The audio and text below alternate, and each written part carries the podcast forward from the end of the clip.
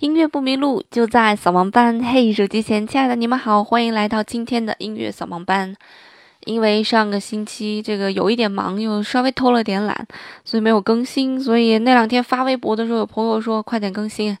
然后我才想起来，哦哦，赶快要更新。所以今天专门抽出来时间来录音乐扫盲班啊。那么首先先来感谢这个星期给我打赏的朋友。这个打赏的金额是越来越大了啊！真的是谢谢大家对这个节目的支持，呃，也谢谢大家对这个自媒体、对内容创业的这个呃知识的一种尊重和支持吧，谢谢大家。那今天想跟大家聊一位钢琴家，这位钢琴家是我发自心底非常非常崇拜、非常非常喜欢的一位钢琴家，他的名字叫做古尔德。呃，这个如果你不是学音乐的，如果你不是学钢琴的，可能你都不会知道这个古尔德这个人。我从小学钢琴，我也嗯听他的这个作品还是比较少一些。直到我二十多岁的时候，第一次接触到了古尔德的一首叫做《哥德堡变奏曲》，我还我才深深的爱上了这个人。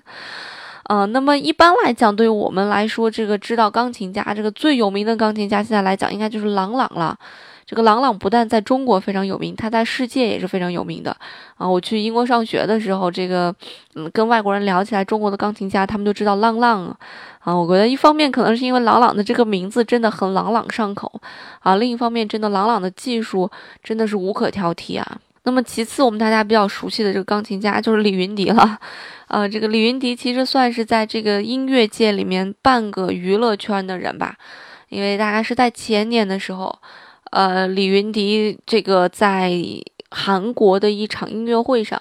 啊，曾经把这个他最拿手的肖邦的一首作品啊给弹劈了，就是弹了一半忘了，和乐队合奏的时候忘了，然后让乐队停下来重新开始啊，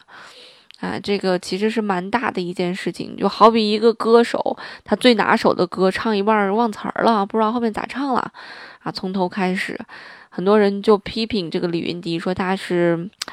精于这个人际关系而疏于演奏技术嘛？因为这个钢琴演奏这个东西真的是需要长时间的一个练习，这个手指肌肉一旦这个短期的不去强化它的练习的话，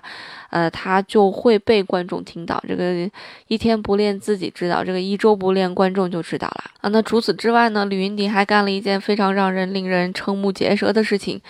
就是。他拒绝了这个肖邦大赛的评委去参加黄晓明和 Angelababy 的婚礼了。这个肖邦大赛啊，这个在李云迪的生命当中是非常重要的一个大赛，因为十八岁的时候，李云迪参加了这个肖邦的这个钢琴大赛，一举成名，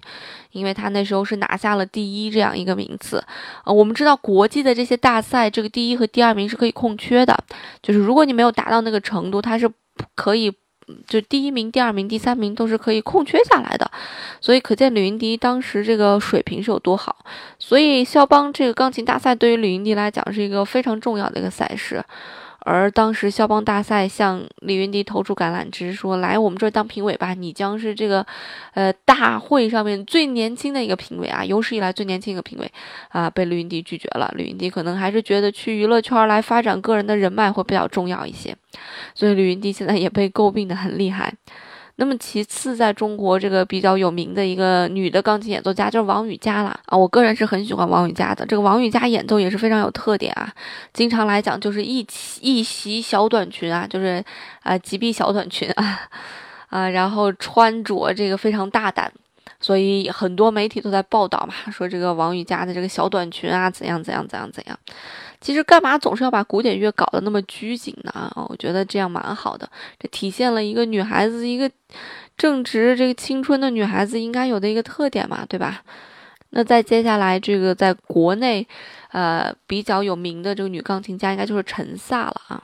那我今天想跟大家介绍的这个钢琴家，这个古尔德啊，你要去搜这个十大钢琴家，根本都搜不到他。这个十大钢琴家有来自波兰的鲁宾斯坦呀，什么霍罗维茨呀，什么里赫特呀，阿什肯纳奇呀，阿格里奇呀，这些都是朗朗上口。大家就是只要你略对这个古典音乐有一点了解啊，呃，你就会对这些名字，哎，觉得哦，原来是这些人，你就会觉得很熟悉的。这种感觉，那么古尔德这个人确实并不是大众非常熟悉的一个人，呃，那为什么我对他有这样一种崇拜之情呢？啊，跟他的这个个人的特点非常有关系。古尔德是一个个人特点极其鲜明的这样一个人，不论是从他的弹琴的音色来讲啊，还是从他弹琴的这种感觉上面来讲，他都是在这个乐坛上面是独树一帜的。从他的坐姿来讲啊，你看过古尔德弹琴的那个坐姿，你这辈子都忘不了他，因为我们一般弹琴讲究的是这个坐直坐正嘛，把手放好，对吧？嗯，然后一定要是一个呃精神饱满的一种状态，坐在钢琴前面演奏。但是古尔德却不是这样子的啊，古尔德那个钢琴的演奏姿势，我个人觉得其实稍稍有点猥琐啊，他是窝在钢琴前面去演奏的那样一种感觉。啊，所以他的这个琴凳其实都是特制的，啊，这个琴凳要比别人的凳子都矮一些，是他爸特地给他做的。我看有一些传记在说古尔德啊，说古尔德为什么做不了这个普通的琴凳呢？就是因为普通的琴凳太高了，啊，他屁股太大了啊。屁股比比别人多出来两坨肉，所以他那个高的琴凳一坐上去，他比钢琴高了好多，他总觉得弹琴不舒服，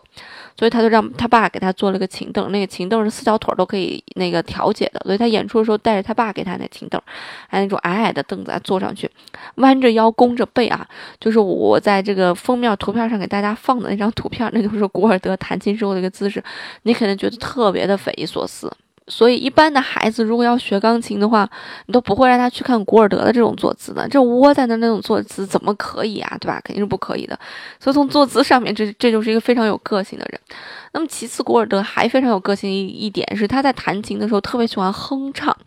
就是他有的时候哼唱的这个声音会极其的大啊，但是会特别的大啊，有的时候甚至跟这个钢琴的声音都快差不多了。你想那个哼唱的声音有多大？呃，其实，在弹琴的初期啊，其实练琴的最初的时候，我们很多时候都会建议这个孩子要把这个音乐唱出来，唱出来，唱出来，啊，因为为什么要去把这个音乐唱出来呢？这其实是跟钢琴它自身的一个特性是有关系的。钢琴在发音的时候，它的发音原理是小锤敲击琴弦嘛，所以从本质上来讲，其实钢琴更像是一个打击乐器一样，对吧？啊，所以打击乐器它非常缺少的就是连贯性嘛，所以钢琴在演奏一些旋律性很强的作品的时候，它就没有办法保证那个旋律非常的优美、非常的连贯，它没有办法做到这一点，所以怎么办呢？啊，所以为了保证在情感上面钢琴可以达到连贯这一点，那我们就会要求很多琴童的孩子去演唱，去把自己的这个呃作品的这个旋律线条给它唱出来啊，这样会听起来会更连贯一些。对吧？这个世界上最最具有连贯性的两种这个发声的乐器，一个就是小提琴，一个就是我们的人声啊。小提琴、大提琴我们算一个啊，就是提琴家族。然后一个就是人声，所以用人声演唱的那种连贯的感觉来去弥补钢琴连贯的不足。所以我不知道古尔德为什么要去唱，也许是他这个手指没有办法表达出来他内心最呃丰富的情感啊，所以他可能要用哼唱的方式来表现。所以你在。听古尔德的很多录音的时候，你就会特别逗，你就会听见有杂音，这个杂音就是古尔德在哼唱，啊，就是特别有特点，特别有特色。所以我第一次在听那个古尔德录音的时候，我说，哎，这啥啥动静老响，啥响呢？我就会去看啊，最后才发现，哦，原来是古尔德在哼唱。所以这他就是一个非常非常具有特点、特点鲜明的这样一个人。除此之外，他本人也非常有特点。其实他出生的这个家庭并不算是一个差的家庭，他们家家还是，啊，算是不错吧，小康之上吧。然后爸爸妈妈都是从事音乐的，妈妈弹琴，爸爸拉小提琴啊，所以都是从事音乐的，所以从小其实也就培养古尔德。这古尔德这个孩子其实个性。也是稍微有点奇怪，包括他平时的这个穿着打扮有点奇怪啊，不知道为什么会那么奇怪，可能跟他身体条件有关系，因为他是他妈妈四十岁的时候才生下了古尔德。你想，古尔德是一九三二年出生的，所以你想在那个年代四十岁生了一个儿子，这真的是老来得子了，对吧？所以他妈当时也比较的这个宠这个儿子，觉得就是掌上明珠，而且他妈是比他爸大了十多岁的啊，就还是蛮特别的。所以不知道是不是这个晚婚晚育、这个晚出生的这样一个结果，所以感觉他身体好像都不太好。古尔德有一个非常标准的打扮，就是在夏天的时候，夏天的时候他要戴着毛线帽子、毛线手套，穿着大厚毛衣。他甚至在夏天的时候出席活动都会这样，所以当时就把那记者吓坏了。他说：“这是干嘛呢？穿成这样？”啊，就是因为他特别的怕冷，就不知道他这个怕冷是跟他妈妈这个晚婚晚育有关系，还是这个自身心理有关系啊？我估计两方面可能都有，因为古尔德是一个特别害怕别人去接触到他那个人，你拍他肩膀，他会觉得很害怕；你跟他握手，他会非常的抗拒。所以就是因为他特别害怕与别人接触，所以他这辈子也没结婚，就一辈子都没有结婚，因为他太害怕和别人去接触了。啊，所以我的时候就想，这个怪才怪才啊，真的是这有道理的。他怪不单单怪在一方面，就他在另有一方面极其有才华的时候，他可能和我们平常人真的是不太一样。啊，古尔德完全就是属于这样一个人。嗯，你就包括古尔德去出去演出的时候，去纽约演出，他根本受不了那儿的自来水，所以他每天就得喝这个瓶装水儿。然后这个药呢也是随身携带，因为他有这个莫名其妙的头痛。啊，所以他需要这个吃药来帮他缓解压力，保证他有一个正常的血液循环。然后最可怕的是这个唱片，就是他如果录音时候那个录音室的那个温度啊，那个要跟他录音时候必须有一个调节这个温度的技师在他旁边，因为他对这个温度的变化是特别敏感的，哪怕是那个最细微的温度变化，像我们一般都感觉不出来，感觉出来扛扛也就过去了，对吧？他不行。他就可能会因为一点点的温度的一个偏差，没办法把这个录音给录下去啊，所以他真的还是一个，就是无论是在演奏技巧上面，还是个人风格上面，都是一个太具有个性的这样一个钢琴家，这样一个音乐家。然后他不单单是在钢琴演奏上面这个与人与众不同啊，他的这个与这个。评价一些我们熟知的大的这个音乐家、艺术家，他这个话也是不留情面。比方说，他评价莫扎特，他不喜欢莫扎特啊。他曾经就说说那个三十六岁莫扎特不就去世了嘛？他说这个莫扎特其实是英年晚逝。如果他要是能在二十五岁去世的话，他就去不了维也纳，他也就不会被那个意大利的那些音乐剧给玷污了。所以，古尔德其实。很鄙视莫扎特的晚期的一些作品，包括他说舒曼，那我们原先跟大家讲过舒曼嘛，讲过舒曼和克拉拉的那段感情，然后他会说舒曼，他说舒曼根本就对钢琴一点天赋都没有，主要是因为他的那个妻子，啊，他的妻子克拉拉嘛，是当时非常有名的一个钢琴家，演奏了他那些平庸的作品，所以否则人们根本不会意识到他存在的，他就会说这样一个很耿直的一些话。他甚至对一个捷克作曲家，就他演奏了那个捷克作曲家的一首作品，然后他演奏完人家作品，会跟大家就毫不客气的说说，我觉得从您谈论的东西来看，您根本不了解你的作品，啊，他会跟这个创作者这样说，就好像我写了一首歌，有人来跟我说说，你根本不懂你自己写了些什么，大概就是这样一种感觉，所以。太具有个性，太让人匪夷所思了。呃，就是他这些非常具有个性的冲突点集中在这一个人的身上，所以让我觉得。所以让我觉得这个人是充满戏剧点，呃，充满着这个各种矛盾的这样一个人。所以这也是我非常崇拜他的一点，因为我这个人的个性是比较怂的这么一个人，他就是什么都啊，好好啊，啊可以啊，啊出去吃什么呀，随便呀，就这种。所以我一直都特别崇拜那种说就这样，这样不行，那样不行啊，甚至说有些。特别具有个性的人，反正我个人是比较崇拜这种人的，我对他们会有种天生的崇拜的感觉。那么古尔德在音乐史上出名，其实是因为他演奏了巴赫的作品。其实我觉得，不管是艺术也好啊，这个音乐、艺术、美术，甚至说科学这些学科都好，嗯，凡是能把一件事情做到极致的这种人，他们完全就是一个可以达到顶峰成功的这么一个人。所以我觉得巴赫其实他是。把这个浮调音乐做到了一种极致，那么古尔德呢，就是演奏他作品的古尔德啊，把研究巴赫的作品，把演奏巴赫的作品做到了极致，所以他是这个演奏巴赫作品最具有代表性的这么一个人啊。